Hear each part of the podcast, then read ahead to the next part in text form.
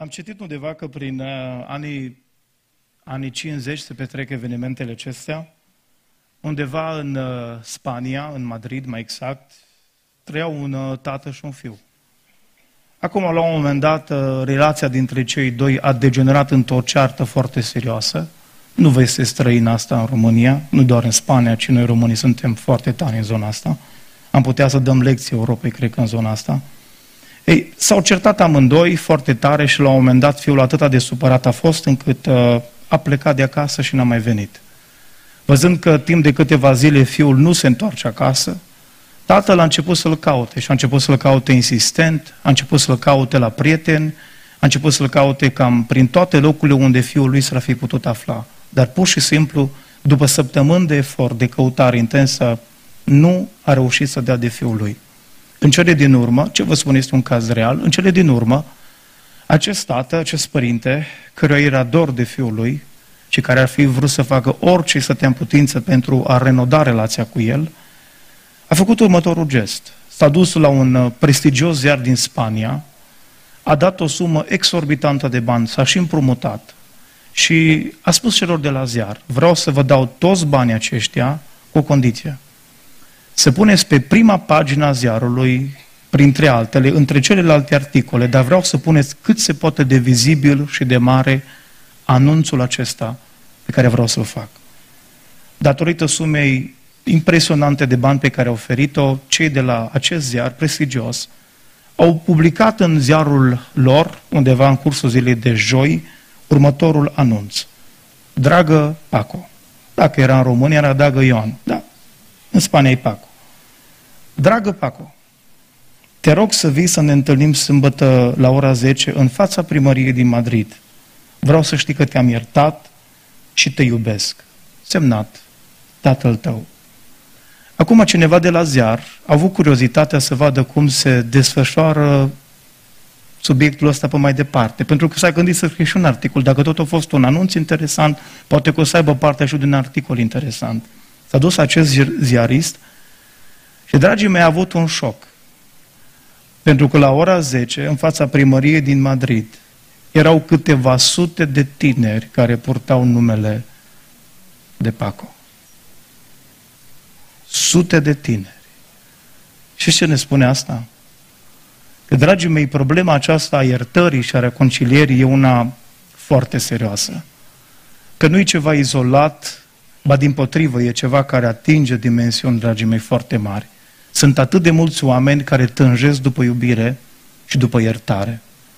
E, dragii mei, problema este însă că, deși e un lucru care implică o mare nevoie iertare, o vedem că e o mare nevoie, sunt atât de mulți oameni care au nevoie de iertare, adevărul este că atunci când vine vorba despre iertare, e și un lucru a nevoie de împlinit.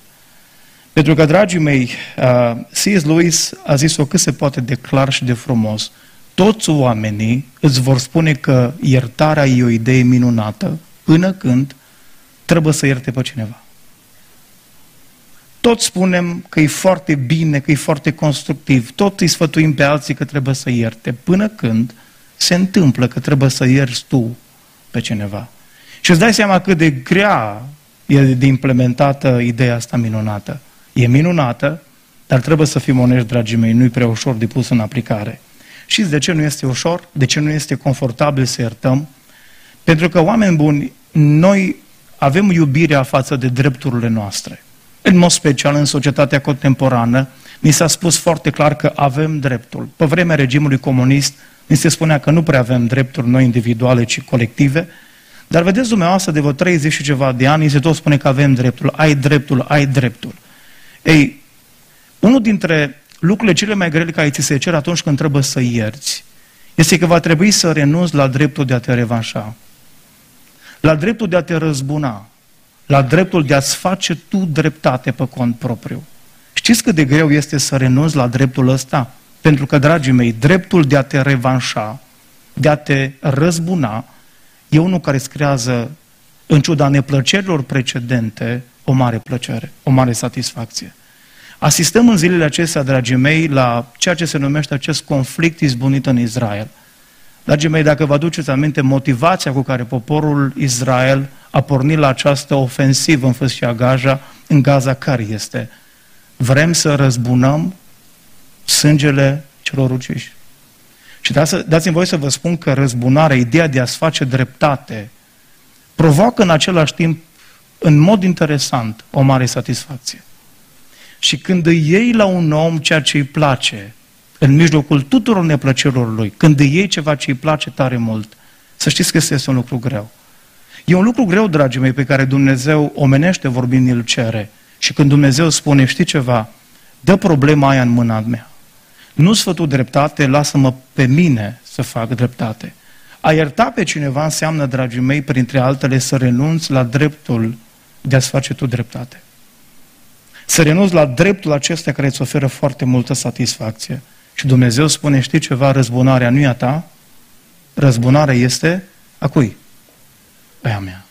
Lasă-o în seama mea. Știți cât de greu este să lași problema asta din mâinile tale, în mâinile lui Dumnezeu? Dragii mei, vreau să subliniez uh, câteva principii în această zi, pentru că suntem într-un ciclu pe care l-am intitulat și să-l cunosc pe el. Și în această dimineață vrem să cunoaștem și vreau să vedem mai bine, să privim la Hristos și cum s-a raportat la subiectul și la problema aceasta iertării. Însă vreau să menționez un lucru. Noi nu am fost chemați să iertăm orbește. S-ar putea să fie intrigantă afirmația asta. Dumnezeu pe mine și pe tine, ca și credincioși, ca și pocăiți. Nu ne-a chemat să iertăm orbește, ci Dumnezeu ne-a chemat să iertăm dumnezeiește. E o mare diferență. Nu confundați a ierta orbește cu a ierta dumnezeiește. De aceea, dragii mei, titlul meu din dimineața aceasta este următorul, sper sugestiv. Iartă pe oricine, dar nu oricum. Iartă pe oricine, dar nu oricum. Și pentru asta, dragii mei, va trebui să ne uităm cu, cu mare atenție la Cuvântul lui Dumnezeu și, repet, vom porni în acest itinerariu al iertării, al cunoașterii dimensiunii iertării, din prisma lui Isus Hristos în mod special. Primul lucru pe care vreau să subliniez este următorul. De ce trebuie să ies pe oricine, dar nu oricum? Pentru că va trebui să cunoști motivul pentru care trebuie să ierți. Ca să poți ierta, va trebui să înțelegi care este motivul pentru care eu și cu tine trebuie să iertăm. Care este motivul? Motivul, dragii mei, este un argumentat în Scriptură. Va trebui să ierți și știu că nu e ușor. Știți de ce? Pentru că există o cerință clară, directă din partea lui Dumnezeu. Dumnezeu cere lucrul ăsta.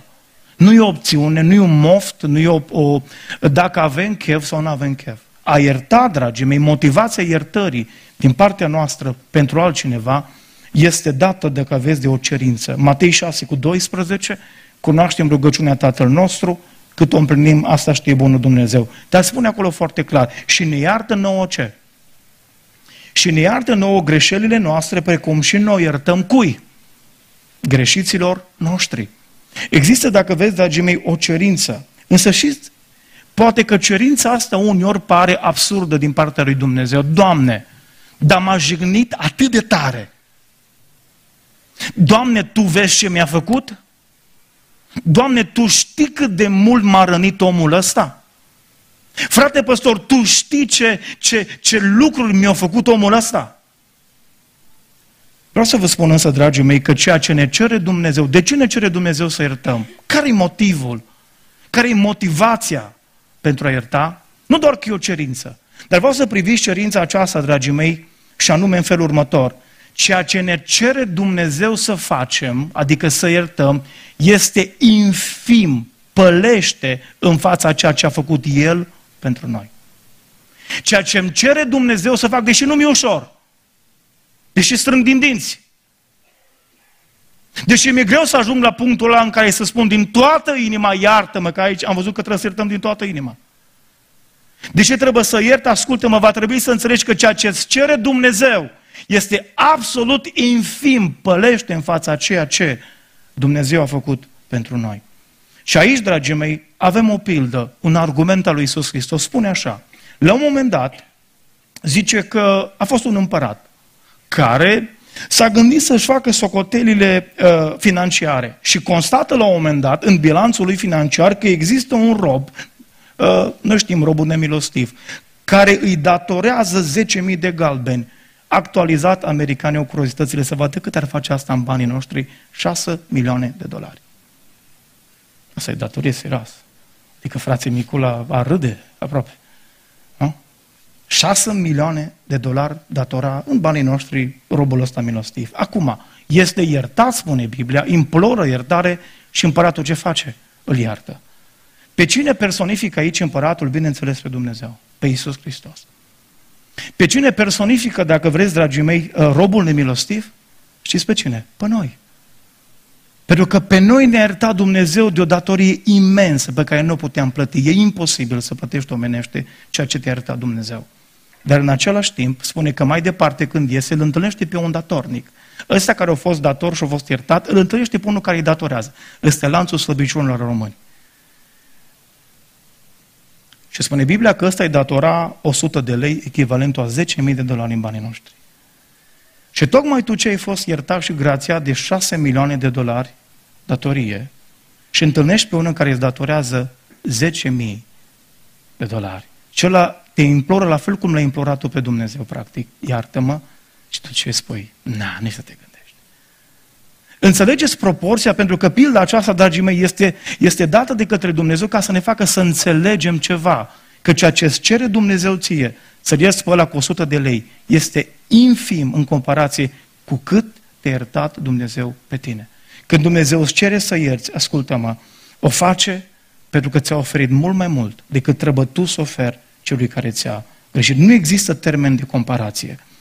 Apoi, dragii mei, va trebui să iertăm, motivația pentru care trebuie să iertăm frați și surori, este pentru că e o condiție. E o cerință, dar în același timp, ă, motivația pentru care trebuie tu și cu mine să iertăm, e, dragii mei, pentru că e o condiție. Matei 6 cu 14. Dacă iertați oamenilor, dacă Subliniez. Dacă iertați oamenilor greșelile lor și Tatăl vostru ceresc vă va ierta greșelile voastre. Luca, capitolul 6, cu versetul 37. Nu judecați și nu veți fi judecați. Nu osândiți și nu veți fi osândiți. Iertați și vi se va ierta. E o condiție. E o cerință, dar în același timp, dragii mei, este și o condiție. Iar această condiție lui Dumnezeu nu e opțională. Nu dacă vrei, dacă ai chef să ierți. Și Dumnezeu spune, e o cerință. Pentru că, ascultă-mă, mai mult de atât, nu doar că e o cerință și o condiție, dar vin și consecințele. Există consecințe ale iertării sau ale neiertării. Pentru că, dragii mei, spune în Matei 6 cu 15, dacă nu iertați oamenilor greșelile lor, nici Tatăl vostru nu vă va ierta ce? Greșelile voastre. În Marcu capitolul 6 cu 25 spune cuvântul Domnului și când stați în picioare, de vă rugați, cum făcurăm noi aici mai înainte. Nu mai departe, fiți atenți cât de aplicativ este cuvântul lui Dumnezeu. Cât de aproape este aplicativitatea cuvântului lui Dumnezeu. Și când stați în picioare și de vă rugați, să iertați orice aveți împotriva cuiva. Pentru ca și Tatăl vostru care este în cerul, ce să facă? Să vă ierte greșelile voastre. Dacă nu iertați, nici Tatăl vostru care este în ceruri nu vă va ierta greșelile voastre.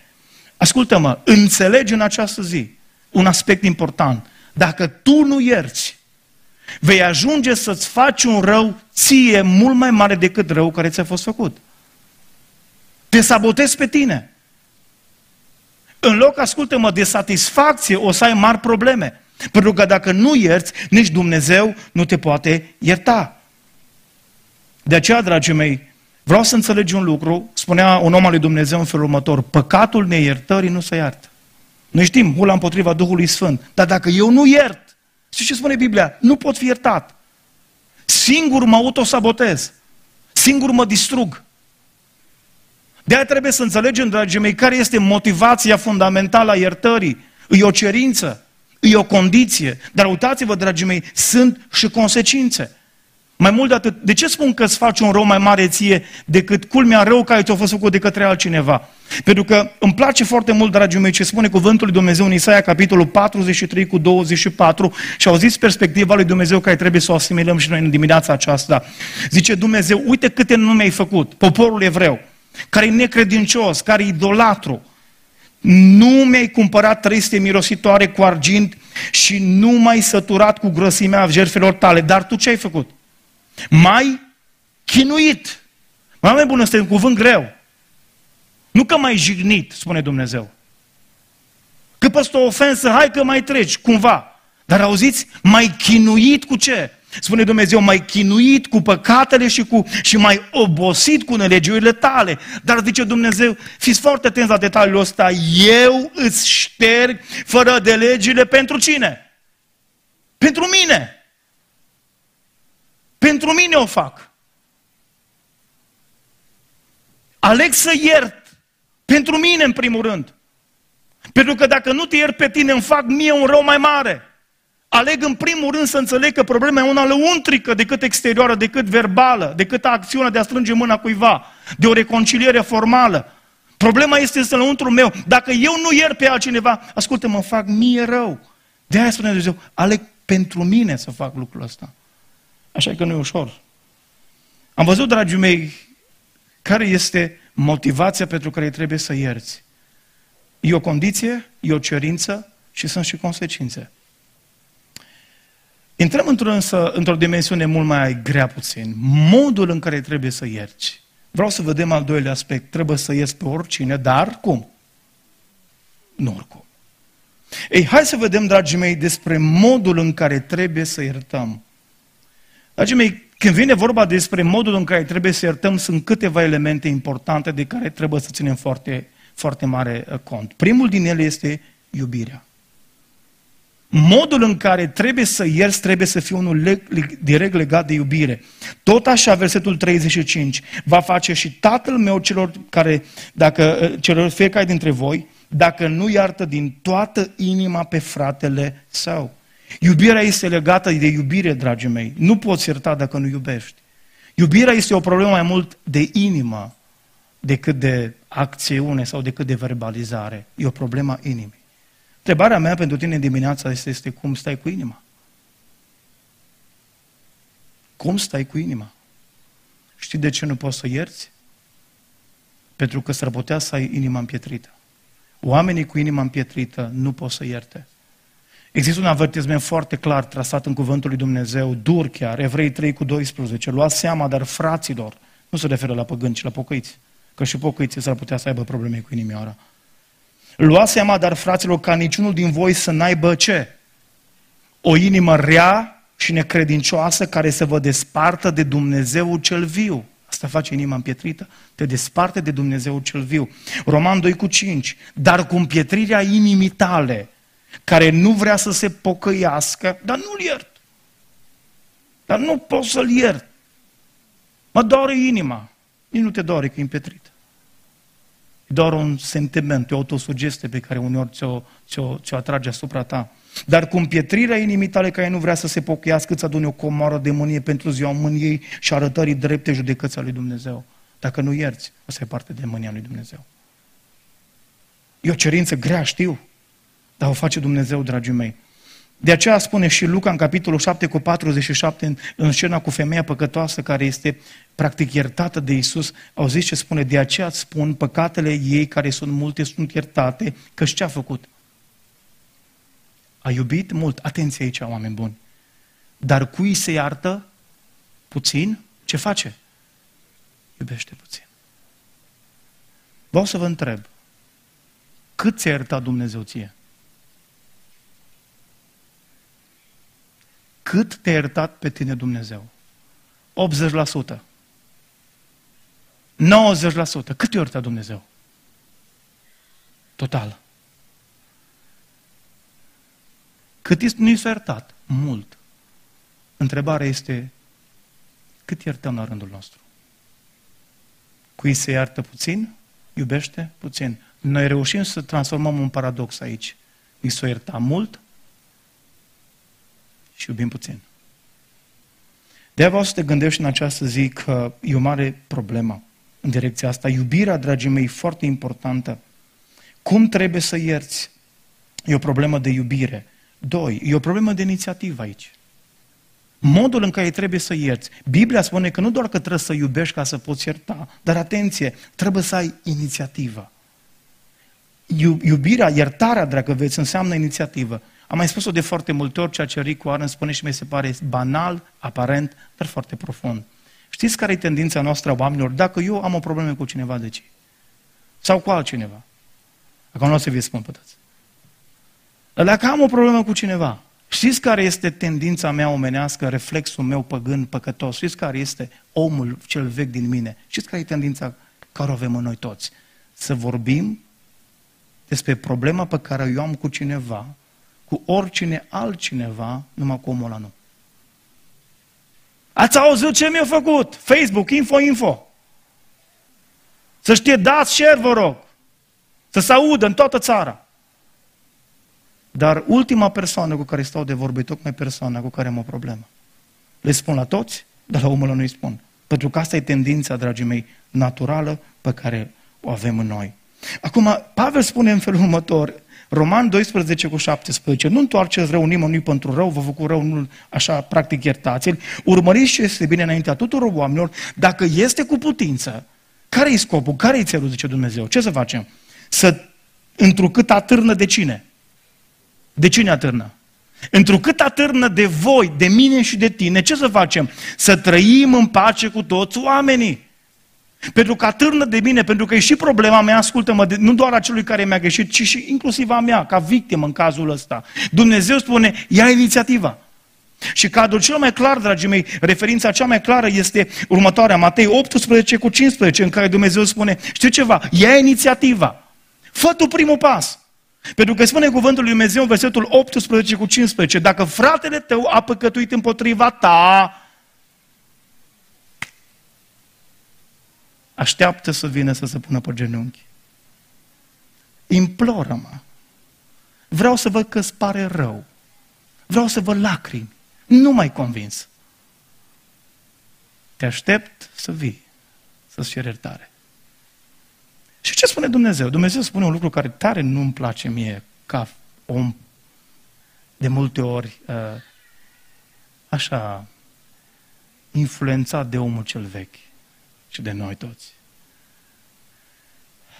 Pentru că noi suntem cu dreptatea. El trebuie să vină, nu eu, la el. El mi-a greșit, nu eu am greșit. Se pare normal. Ce spune Dumnezeu? Fă tu primul pas. Chiar, dacă fratele tău a păcătuit, adică nu ești vinovat în cazul ăsta. Dacă a păcătuit împotriva ta, du-te! Slobote psalmii pe el, asta am înțeles noi cu mustral. De fapt, acolo se spune, hei, conștientizează. Deschide-i ochii. Și spune, a, și dacă ascultă, ce s-a întâmplat? Ai câștigat pe fratele tău. Ce vreau să vă spun însă, dragii mei, aici legat de, de pasul ăsta al inițiativei este că împăcarea nu e un show public. Împăcarea nu e un show public cu spectatori. Nu vreau să vină și martori acei. Vreau să vină toți să vadă și mama și tata și socrul și soacra, să vină și verișorul, să vină toți să vadă cum tu ți-ai certare. Da, vreau să, spui, să aud, să le spui, să avem martori cât ți-ai certare. Dacă se poate, punem live pe Facebook. Uite, acum se pune pe genunchi, recunoaște. Asta spune Biblia, nu. Dragii mei, împăcarea nu e show public. Cred că am mai relatat episodul ăsta, uh, uh, uh, Geneza, capitolul 45 cu 1. Vă aduceți aminte când Iosif, dragii mei, stă dintr-o altă postură de data asta în, în fața fraților lui? E prim-ministru. Băi, tare. E bazat. E prim-ministru. Și la un moment dat spune cuvântul lui Dumnezeu că frații lui nu-l recunosc pe Iosif, ei vin după grâu, în fine, Iosif e deasupra lui toți și acum Iosif își dă seama că e frații lui ăștia. Și spune cuvântul lui Dumnezeu că face Iosif următor lucru. Geneza 45 cu 1. Iosif nu s-a mai putut stăpâni înaintea tuturor celor ce îl înconjurau și ce-a făcut? Aduceți ProTV-ul. Vă rog să aduceți ProTV, știrile ProTV. Să vină Laura Codruța Chiove și DNA-ul să ne facă dreptate. Ce spune Biblia? A făcut un gest extraordinar. Și a strigat. Scoateți afară pe toată lumea. Care lume? Scoateți afară pe toți ceilalți care n-au nicio treabă în problema dintre mine și frații mei. Scoateți afară pe toți egiptenii din sală, vreau să rămân doar eu și cine? Frații mei. Pentru că problema asta este între mine și ei. Spune cuvântul lui Dumnezeu, dragii mei, că acolo are loc o, o împăcare extraordinară. Va trebui să înțelegi că trebuie să iei inițiativa, chiar dacă tu nu ai partea de vină, poate de, deloc cea mai mare. Sunt atâtea cazuri, am citit atâtea cazuri și unul din ele m-a șocat despre un cuplu la un moment dat care s-a certat, în fine, motive dese, invocate. Dar la un moment dat un cuplu se ceartă. Se ceartă de la un lucru banal, de la niște cumpărături. Uh, el e atât de supărat că soția o trecut de plafonul pe care el l-a dat pentru cumpărături, încât așteaptă, îmbovnat și supărat, ca soția să vină să-și are iertare. Ea, pentru că consideră că de fapt nu a greșit, că a fost super promoție, că a fost oalele la 2 plus 1 și cum să ratezi la Lidl marțea când e săptămâna italiană așa ceva. Și eu au zis, bă, dar n-am greșit cu nimic. Nu, el să vină să-și arătare. El au zis, nu, nu, nu, iată să vină să-și arătare. Și au zis, nu au vorbit o zi, nu au vorbit două zile, nu au vorbit o săptămână, bă, eu țin pe ăștia. Nu a vorbit vreo două săptămâni, nu a vorbit vreo trei săptămâni și la un moment dat acum, pentru că el trebuia totuși să-i spele cineva hainele, că e bărbat, nu, nu pricepe asta, nu să știe cum se întâmplă, deși ai aparatele toate din lume la dispoziție, eu trimis un bilet soției și o zis, te rog frumos să-mi spele hainele. Și ea i-a scris, te rog frumos să-mi cumperi detergentul cu tare. Dar nu mai vorbeau verbal. La un moment dat au ascultat, după câteva săptămâni de zile, au început să vorbească prin bilete. Acum au crescut copii, dar în tot timpul ăsta nu-și vorbeau unul cu altul. Bă, trebuie să fii tare să faci asta. La un moment dat, imaginați-vă, copiii săraci erau pe postul de postaș. Acum era greu până scrii toată ziua cu bilete. Bă, du-te, spune la maică ta. Bine, era acolo dincolo. Spune la maică ta. Și copilul, tati, dar spui de tu că e de aceea. Nu, nu, spune-i tu, că eu nu vorbesc cu ea. Și a spus, mami, o zis tati, ia, spune la taică tu. Gândiți-vă copiii ăștia, vreo doi care au fost la număr, abia au așteptat ziua când o fugi de acasă. Și ăștia au trecut înapoi la vechea metodă de a comunica prin bilete.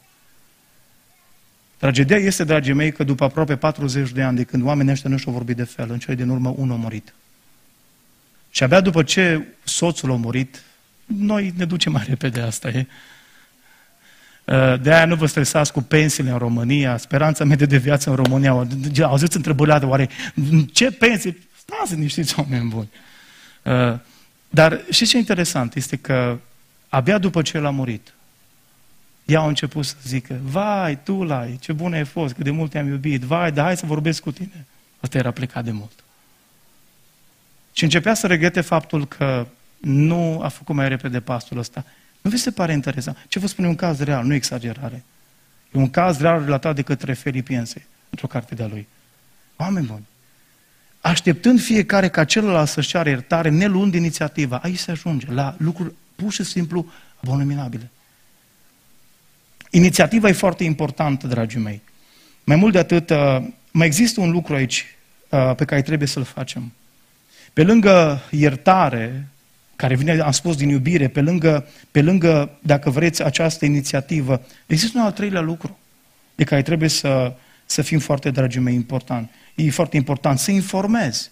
Bă, dacă vezi că zice Biblia, dacă spune Iisus, dacă vezi Matei 18, dacă vezi că ăla nu se pocăiește, dacă vezi că nu cedează, dacă vezi că uh, nu, nu răspunde dialogului, dacă nu te ascultă, mai ia cu tine unul sau doi inși pentru ca orice vorbă să fie sprijinită pe mărturia a doi sau trei martori. Dacă nu vrea să te asculte de ei, deci faci pasul următor. Ce să faci? Informează, spune-l biserice și l aduci la noi. Zice Biblia, auziți? Îl aduci la biserică. Și dacă nu vrea să asculte nici de biserică, spune uh, pentru tine, să, adică să fie pentru tine ca un păgân sau ca un vameș. Oameni buni, astea sunt, uh, astea sunt lucruri pe care trebuie să le facem. Astea sunt pașii pe care Hristos ne-a trasat. Uh, mai mult de atât, dragii mei, vreau să vă spun ceva aici. Un alt aspect important, modul în care trebuie să ierți. Pe lângă faptul că trebuie să informezi, pe lângă faptul că trebuie să inițiativă, pe lângă faptul că trebuie să, să iubești ca să poți să ierți. Ascultă-mă, va trebui să faci un lucru, dar nu e ușor. Ăsta e cel mai greu aproape.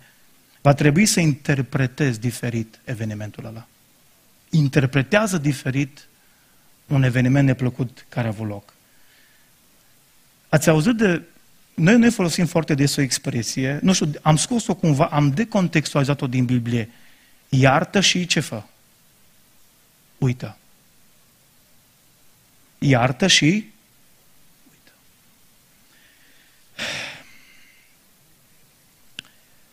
Frații mei, vreau să vă spun poate ceva ce pentru unii s-ar putea să fie șocant.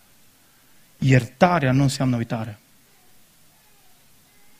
Deci dacă tu vrei să-mi spui mie că la un moment dat uh, ceea ce a trăit Wumbrand în temnițele din, uh, din România, dacă vreți să-mi spuneți că oameni care le-au fost abuzați copiii, oameni, femei care au trecut printr-un episod tur, viol sau alte abomina, lucruri abominabile, dacă vreți să-mi spuneți că tu le uiți, vreau să vă spun că asta e cu neputință. Adică vreau să înțelegeți un lucru. Niciodată Dumnezeu nu ne îndeamnă la amnezie. Adică efectiv să ștergi din memoria ta. Tu nu poți să ștergi cu creion evenimentul ăla. S-a întâmplat. A avut loc. E un eveniment traumatizant. Dar și ce înseamnă să ierți? A ierta nu înseamnă să uiți. Că n-ai cum. Nu poți să ștergi din memorie. Sunt lucruri care ți se șterg din memorie, sunt lucruri pe care le uiți. Uiți numere de telefoane, uiți cum îl cheamă. Unul român v-a mai spus, a uitat nevasta în benzinărie în Ungaria și s-a trezit până în Slovacia că a uitat-o. Sunt lucruri pe care le uiți. Uitarea e un proces pasiv, dar există lucruri pe care nu le poți uita. Un eveniment traumatizant nu ai cum să nu faceți ca el. Dar există lucruri pe care pur și simplu nu le poți șterge din memoria ta. Dumnezeu, atenție, iertare nu înseamnă amnezie. Pentru că asta înseamnă, dragii mei, să mergem la ceva psiholog, să ne seteze mental, să bagi un chip acolo noi ca să ne... Nu poți șterge asta. Însă care e ideea? Modul în care eu interpretez evenimentul ăla contează. Când iert, ascultă-mă ce spun, când iert pe cineva și o fac din toată inima, aleg să interpretez diferit ceea ce mi s-a întâmplat. Când iert, interpretez diferit. Vă aduceți aminte ce spune cuvântul lui Dumnezeu, dragii mei, la un moment dat în viața totală lui Iosif, Geneza 45 cu 5? Acum nu vă întristați și nu fiți mâgniți căci ați făcut lucrurile alea, că m-ați vândut ca să fiu adus aici. Pentru că știți ce s-a întâmplat între timp? Dumnezeu mi-a dat o altă perspectivă asupra evenimentului. Da, atunci am fost traumatizat, atunci am fost foarte afectat, atunci am fost zdrobit, am fost la pământ. Atunci v-am urât, atunci mi-am dorit poate moartea când eram în pușcărie. Dar știi ceva? Acum când văd providența lui Dumnezeu în viața mea, acum când văd planul lui Dumnezeu din spatele problemei pe care voi mi-ați făcut-o, eu când privesc la evenimentul ăla, îl privesc diferit. Eu nu mai privesc prin ochii mei de victimă. Eu îl privesc prin ochii mei de copil al lui Dumnezeu. Și mă uit că Dumnezeu poate să facă un lucru ce oamenii nu pot să facă. Toate lucrurile să lucreze împreună spre binele celor ce iubesc pe Dumnezeu.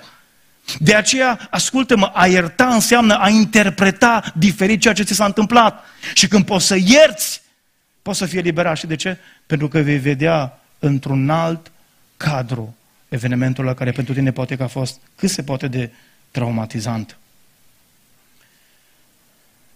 Dar mai apoi, dragii mei, există un al, un al cincea lucru aici legat de cum să ierți. E vorba, dragii mei, pe, și de integrare. Integrare după iertare. Uh, foarte mulți oameni au înțeles și din, din păcate există un abuz în zona asta. Știu că nu e un subiect prea decibelic în astăzi, dar e foarte important să-l înțelegem, să-l asimilăm. A ierta pe cineva care ți-a greșit și care a făcut-o într-un mod greu, dureros. Ascultă-mă ce spun. Nu ești obligat, asta nu te obligă să restabilești același nivel de relație cu persoana aia. Adică m-a bătut, m-a nenorocit, m-a furat, m-a jefuit, dar hai înapoi în casa mea, hai să-ți arăt seiful din nou. Vreau să subliniez încă o dată aspectul ăsta. A ierta pe cineva nu înseamnă obligatoriu ca acea persoană să fie readusă la același nivel de relaționare în viața ta cum a fost înainte. Există cercuri concentrice de relaționare. Pentru că, frați și surori, vreau să vă spun ce fac unii. Există abuzatori și unii chiar în biserici. Există abuzatori care abuzează de termenul iertare. Ascultați-mă, știți pentru ce? Pentru că, dragii mei, uh, ca un instrument de presiune asupra. Nu, trebuie să mă ierți, n-ai ce faci. Bă, acum te-ai comportat în ultimul hal. Da, dar trebuie să mă ierți. Tu ești pocăit. Dacă ești pocăit, trebuie să mă ierți. Dacă ești pocăit, trebuie să fii înapoi cum am fost înainte. Serios? Pentru că vreau să vă mai spun ceva aici. Dumneavoastră știți că există un pericol pe care nu prea îl sesizăm. L-am citit săptămâna aceasta într-o carte de iertare care și, și, și, și, și, și mi-a deschis ochii în privința asta. Dumneavoastră știți că există pericolul de a ierta pe cineva pe ușor? Știu că pare ciudat. Vai, frate, doar dar cum adică? Acum ne spui, există un pericol, ascultă-mă, la care trebuie să fii foarte atent. Când îl ierți pe cineva prea ușor. Aia nu înseamnă că să-l ții la ușă trei ani de zile. Nu la asta mă refer. Dar ascultă-mă, omul ăla tot, tot face aceeași chestie. Bine, te-am iertat, gata, te-am iertat, te-am iertat, te-am iertat, te-am iertat, te-am iertat. Tu știi că nu încurajezi pocăința lui în felul ăsta? Tu știi că nu-l încurajezi să, să se pocăiască, ce și să facă? Să comită același păcat pe mai departe. Pentru că el știe că tu trebuie să îl ierți. de gândește-te bine astăzi. Auziți, Luca capitolul 17 cu 3 spune cuvântul Domnului, un argument în direcția asta, lua seama la voi înșivă. Dacă fratele tău păcătuiește împotriva ta, mustră-l și ce? Și dacă îi pare rău, și dacă îi pare rău, iartă-l. Și chiar dacă păcătuiește împotriva ta de șapte ori pe zi și de șapte ori se întoarce la tine și zice, îmi pare rău să-l ierzi.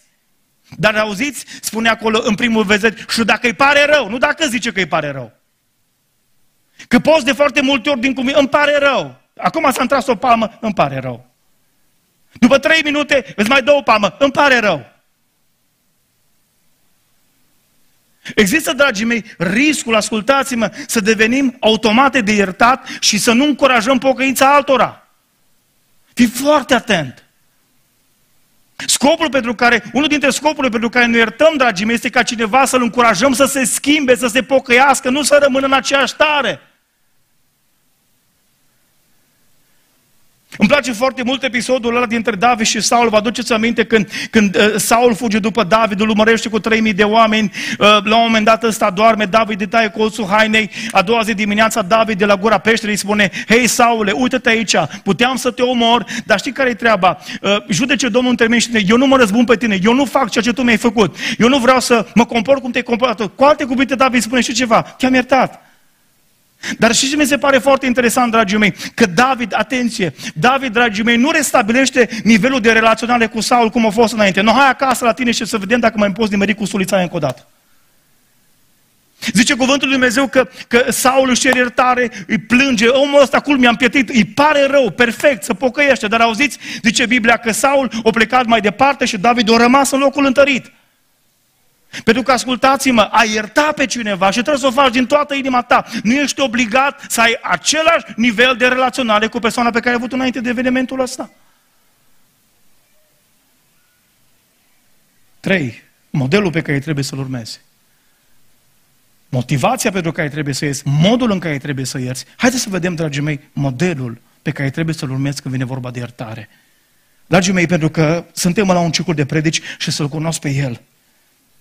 Este, dragii mei, modelul învățat de Isus. Trebuie să urmăm în iertare modelul pe care Isus ne-a învățat să-l urmăm. Vă duceți aminte probabil de pilda fiului risipitor. Ăsta este un model, dragii mei, de ierta. Ăsta este un model de ierta din toată inima. E tatăl ăla care, pe care fiul cel mic l-a făcut de râs. E tatăl ăla însă, dragii mei, care îl primește cu brațele deschise pe fiul lui.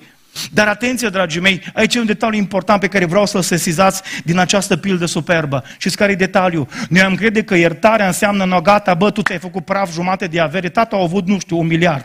Ăsta i-am dat 500 de milioane când a plecat de acasă, pe toți au făcut spart cu femei, distracție, droguri, de toate, și acum să întoarce acasă zrențuit. Tata, am păcătuit. Biblia spune că tatăl l-a iertat. O da și o petrecere bun venit. Dar atenție, nu ne spune Biblia că eu mai dea bani după aia. Și ce spune cuvântul Domnului? Că el alt mai mare, care e frustrat, Doamne, dar ce vrea ăsta? Și ce spune uh, tatăl băiatului celui mare? Tot ce am, a cui? El tău, e partea ta. El și-o distrus-o pe lui, nu înseamnă că dacă îl ierți, trebuie să-i dai înapoi tot ce-o distrus. Și de ce? Pentru că păcatele au consecințe. Pentru că păcatele au consecințe.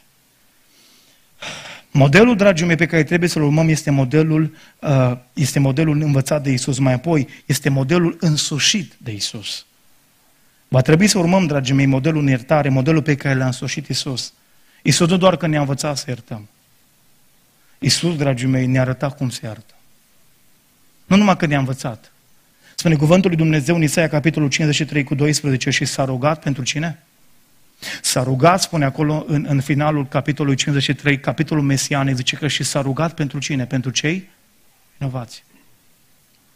Va trebui să urmăm, dragii mei, în viața de credință modelul inspirat de Isus, modelul acesta, dacă veți, care, pe care Isus Hristos l-a însușit.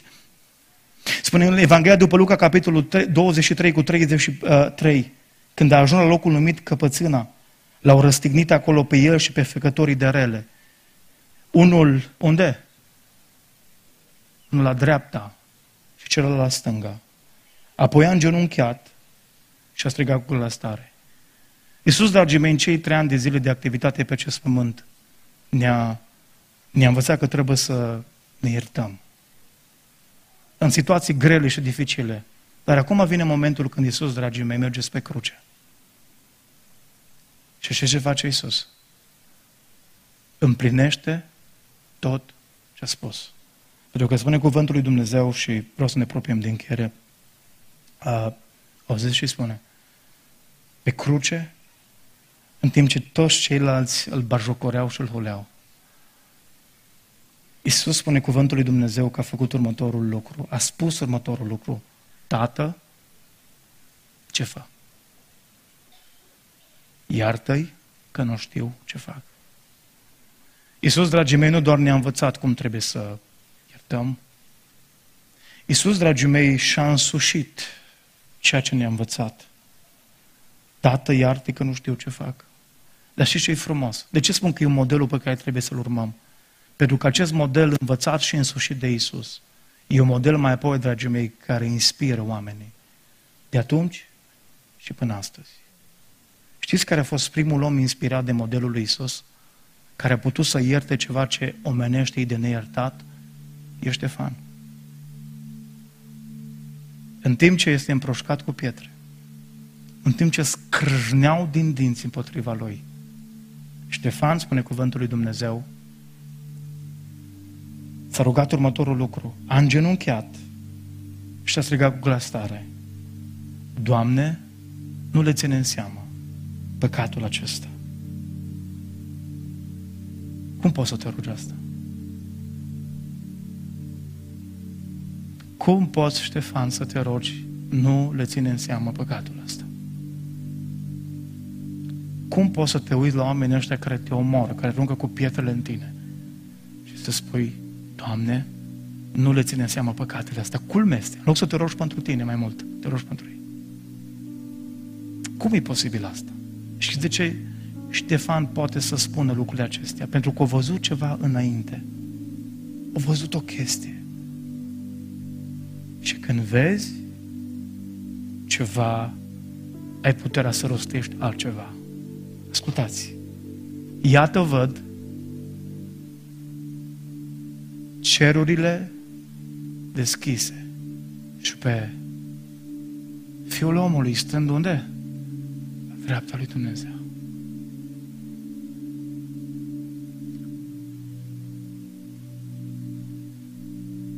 Să poți să spui celor care te-a abuzat,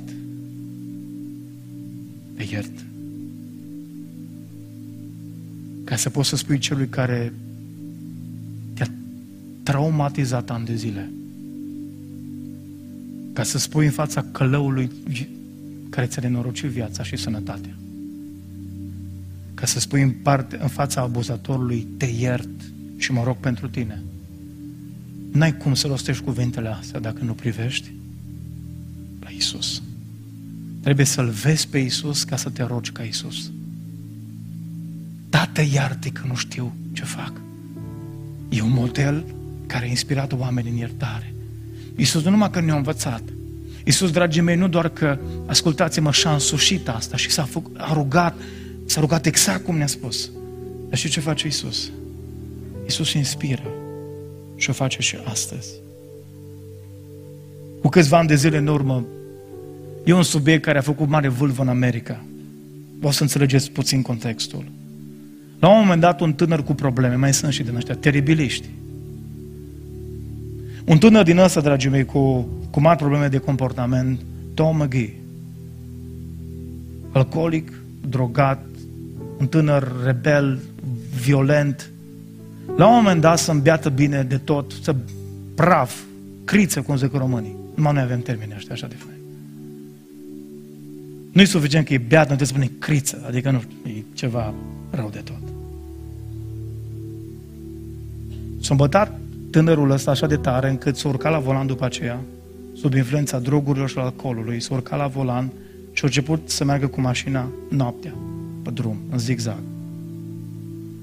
La un moment dat, la o intersecție, nu mai respectă că e roșu, trece pe roșu și izbește din plin o altă mașină condusă de un alt tânăr, pe nume Jack Morris. Ei, Ted Morris îl omoară pe loc, efectiv îl omoară pe loc din cauza vitezei pe care a avut-o. Ajunge la poliție, este încarcerat, urmează un proces, este condamnat la câțiva ani buni de închisoare. La un moment dat, după vreo 4-5 ani de pușcărie, tânărul ăsta de care vă spun acum, Tov McGee, este eliberat condiționat. I s-a oferit o a doua șansă la viață. Iese afară. Dar când iese afară, redă înapoi de mirosul și de plăcerea păcatului. Droguri, alcool, din nou. Este prins, după câteva săptămâni de liberare, este prins la un filtru de poliție, e găsit înapoi băut. Să uită la cazier, stai că tu ești reberat condiționat. La prima batere te întorci înapoi. Este trimis în pușcărie să execute tot restul pedepsei de încă vreo șase, șapte ani de zile.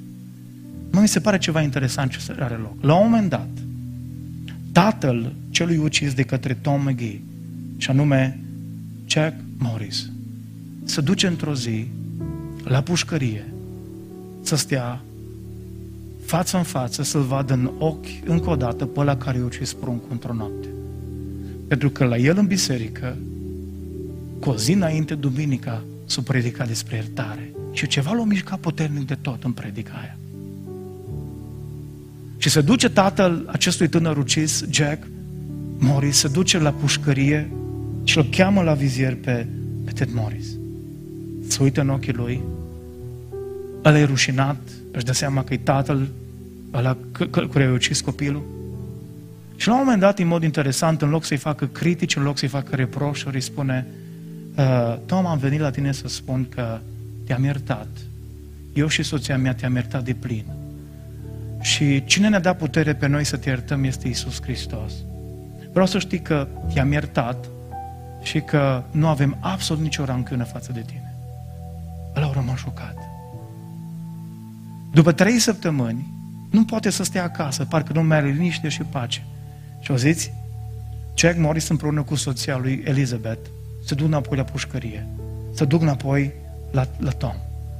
Și spune, uite, zice ea, ți-am gătit niște, niște biscuiți. Ăștia erau biscuiții preferați ai copilului nostru, Ted. Am venit să-ți aducem și ție. Zice, cum nu, mai am, cum nu mai pot să-i fac pentru el, am gândit să ți fac pentru tine. Te rog să-i guști. Ăsta săracul e șocat. Pă bune? Părinții beatului pe care l-am ucis vin să nu înțeles nimic. O mai trecut câteva săptămâni și din nou cei doi, sos cu soție, Jim și cu Elizabeth, să duc înapoi la pușcărie. Oameni buni, se leagă între, între omul ăsta, între criminalul ăsta și părinții celui ucis, se leagă o relație de prietenie. Încep să se viziteze, încep să-l viziteze des. Aproape tot la două săptămâni să duc la puș. Cum avea uh, permisiune, cum, pute, cum intra? Să-l viziteze. Ziți? Când se eliberează, după 5 ani de zile, 5 ani și ceva, când se eliberează, ăsta este cu o geantă și cu încă una mai mică, iese în fața penitenciarului. N-avea casă, n-avea masă, n-avea absolut nimic. Unde să te duci? Numai că în fața penitenciarului, în mașină, îl așteaptă cei doi. Și au zis către el, uh, ascultă-mă, zis, uh, vreau să spun ceva. Da. N-ai unde să stai. Nu. Știi ce m-am gândit, o zis Elizabeth, eu cu, eu cu soțul meu. Dacă n-ai unde să stai, nu vrei să fii câteva zile să stai la noi până când îți găsești ceva? Să mă primiți la voi acasă? Da. Și-au dus acasă. Duminica o zis, uh, Domnul zice, noi, noi suntem pocăiți. Făceau parte dintr-o biserică pentecostală din Tuzla, în America. Și au zis, uh, noi mergem la biserică duminică. Acum, nu te supăra, dacă nu, rămâi acasă. Și ăsta de rușine a zis, bă, n-aveam nicio treabă cu Dumnezeu, dar au zis, mă, dacă, hai că vin și eu cu voi. Oh, ne bucuram. Și se duce dama asta pentru prima dată la biserică. Și în loc ca oamenii să se uite urât la el, oamenii, oamenii îl primesc cu multă iubire. Știau cine este. Dar culmea, îl așteaptă păstorul, îmbrățișează, toți din biserică, bine ai venit. Dacă e cineva pentru prima dată, la aplaudă toată biserica, știa cine, toată lumea vorbea despre asta. De asta se simte ca acasă. Și au zis, au zis omul, zice, vreau să vin și de seară dacă nu vă supăr. Cum să nu? Hai! Și dama asta, la un moment dat, zice, bun, am mai stat câteva zile la voi, deja să fac două săptămâni, dar eu trebuie să plec acum, știu. Nu, nu, nu, zice, te rog, mai rămâi, până îți găsești de lucru. Hai că te ajutăm. Am zis, o zis, există un curs aici în oraș de recalificare, de reintegrare. Nu vrei să-l parcurgi? A, da, da, îl plătim noi tot, numai să intri la cursul ăsta. Da, am intrat la un curs de recalificare. La un moment dat zice, mai stai și azi, mai stai și mâine, mai stai și poi mâine, mai stai, mai stai, mai stai. Doamne, își găsește de lucru. Și zice, vă mulțumesc pentru tot ajutorul pe care mi l-ați dat. Acum, zice, mă dus să caut o cherie. Uh, uh, vă mulțumesc, apreciez. Ați făcut ceva pentru mine extraordinar. Și au zis, nu, auzi, nu pleca. Te rog, stai cu noi aici. Uite, camera asta e camera ta. Vii când vrei, pleci când vrei, de camera ta. O zis, te rog, stai cu noi. Asta e șocat. Poftim? Da. Începe să stea acolo la ei, începe să meargă regulat la biserică după vreo jumate de ani. Da, dragii mei. Într-o duminică dimineața, la slujba de botez, îl mărturisește haine albe pe Iisus Hristos ca Domn și Mântuitor povestește despre cum l-a iertat Iisus, despre cum a fost iertat. El care nu merita iubirea lui Dumnezeu și a celor doi părinți. Toată biserica emoționată, toată biserica efectiv îl, îl înconjoară și cu mai multă dragoste. Și știți care e lucrul cel mai șocant? La un moment dat, la vreun an după botez, într-o zi, Jim și cu Elizabeth au zis către Tam, hai cu noi puțin. S-au dus la un notar în oraș și au zis, Doamne, ascultă, cum noi nu mai avem niciun alt copil, am avut doar, nu l-am avut decât pe Ted. Dar au zis, noi nu mai avem alt copil, dar credem că Dumnezeu ne te-a dat pe tine acum. Și au zis, am vrea, dacă ești de acord, am vrea să te adoptăm. Am vrea să practic să te înfiem, am vrea ca tu să devii copilul nostru și nu doar că vrem să fii copilul nostru, vrem ca tot ce avem noi, toate bunele, toată moștenirea pe care noi avem, vrem să ți-o lăsăm ție. Noi suntem bătrâni. Mâine pe mâine murim. Dar vrem ca să ne duci numele mai departe și vrem să-ți dăm tot ce avem. Când s-a aflat lucrul ăsta, notarul la pentru că era un oraș mai mic și oamenii știau unde de alții, o sunat la presă, bați să auzi ce au făcut ăștia. Au venit de la marile televiziuni din America, de la CNN, de la Fox News, în 24 de ore, știrea asta, povestea asta s-a viralizat, o devenit păstă noapte, cunoscută în toată America. Oamenii sunt șocați. Oamenii au fost șocați. Știți de ce? Despre o poveste de iertare incredibilă. Oameni buni, vreau să vă spun o dimineața asta, pentru că asta urmează să facem. Știți că noi suntem noi suntem exact ca și omul ăsta.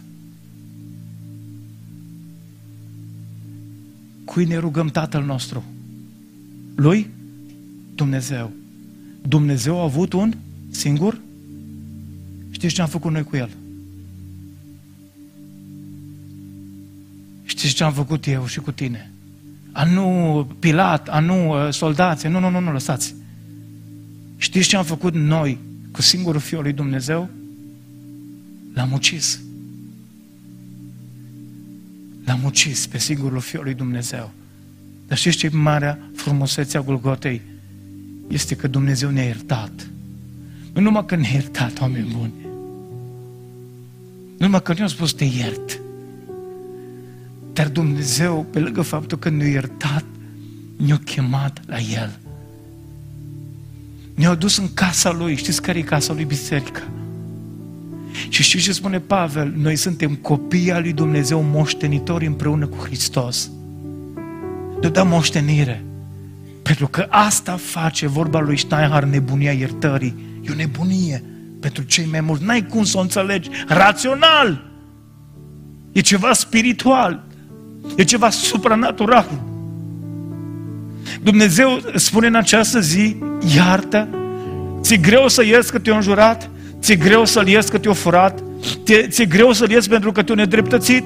Spune Dumnezeu, știi ceva, ai 10.000 de dolari, 100 de lei. Știți cât ți-am iertat eu ție, spune prin pilda aceea, 6 milioane de dolari, de fapt, cifrele astea spuse, dragii mei, să arate, de fapt, infinitatea iertării lui Dumnezeu. Ți se pare mult ce de cere Dumnezeu? Uită-te la ce a făcut Dumnezeu pentru tine. Când o să spui că ți-e greu să ierți, uită-te la cât și cum te-a iertat Dumnezeu pe tine. E infinit ceea ce El îți cere, pe lângă ceea ce El a făcut pentru tine. Haideți să ne în picioare. Suntem astăzi aici pentru că El ne-a iertat. Suntem astăzi aici pentru că El ne-a adoptat. Suntem astăzi aici pentru că Dumnezeu iartă. Trebuie să ies pe oricine, dar am văzut că nu oricum. Haideți să ne rugăm înaintea lui Dumnezeu, să ne cerem iertare pentru păcatele noastre, pentru fără de legele noastre, pentru nimicurile noastre. Și în același timp să ne cercetăm înaintea lui Dumnezeu și să cerem binecuvântarea Lui, să cerem iertarea Lui și acceptarea Lui. Și mai apoi să ne putem împărtăși cu trupul și cu sângele Domnului. Haideți să ne rugăm Domnului împreună.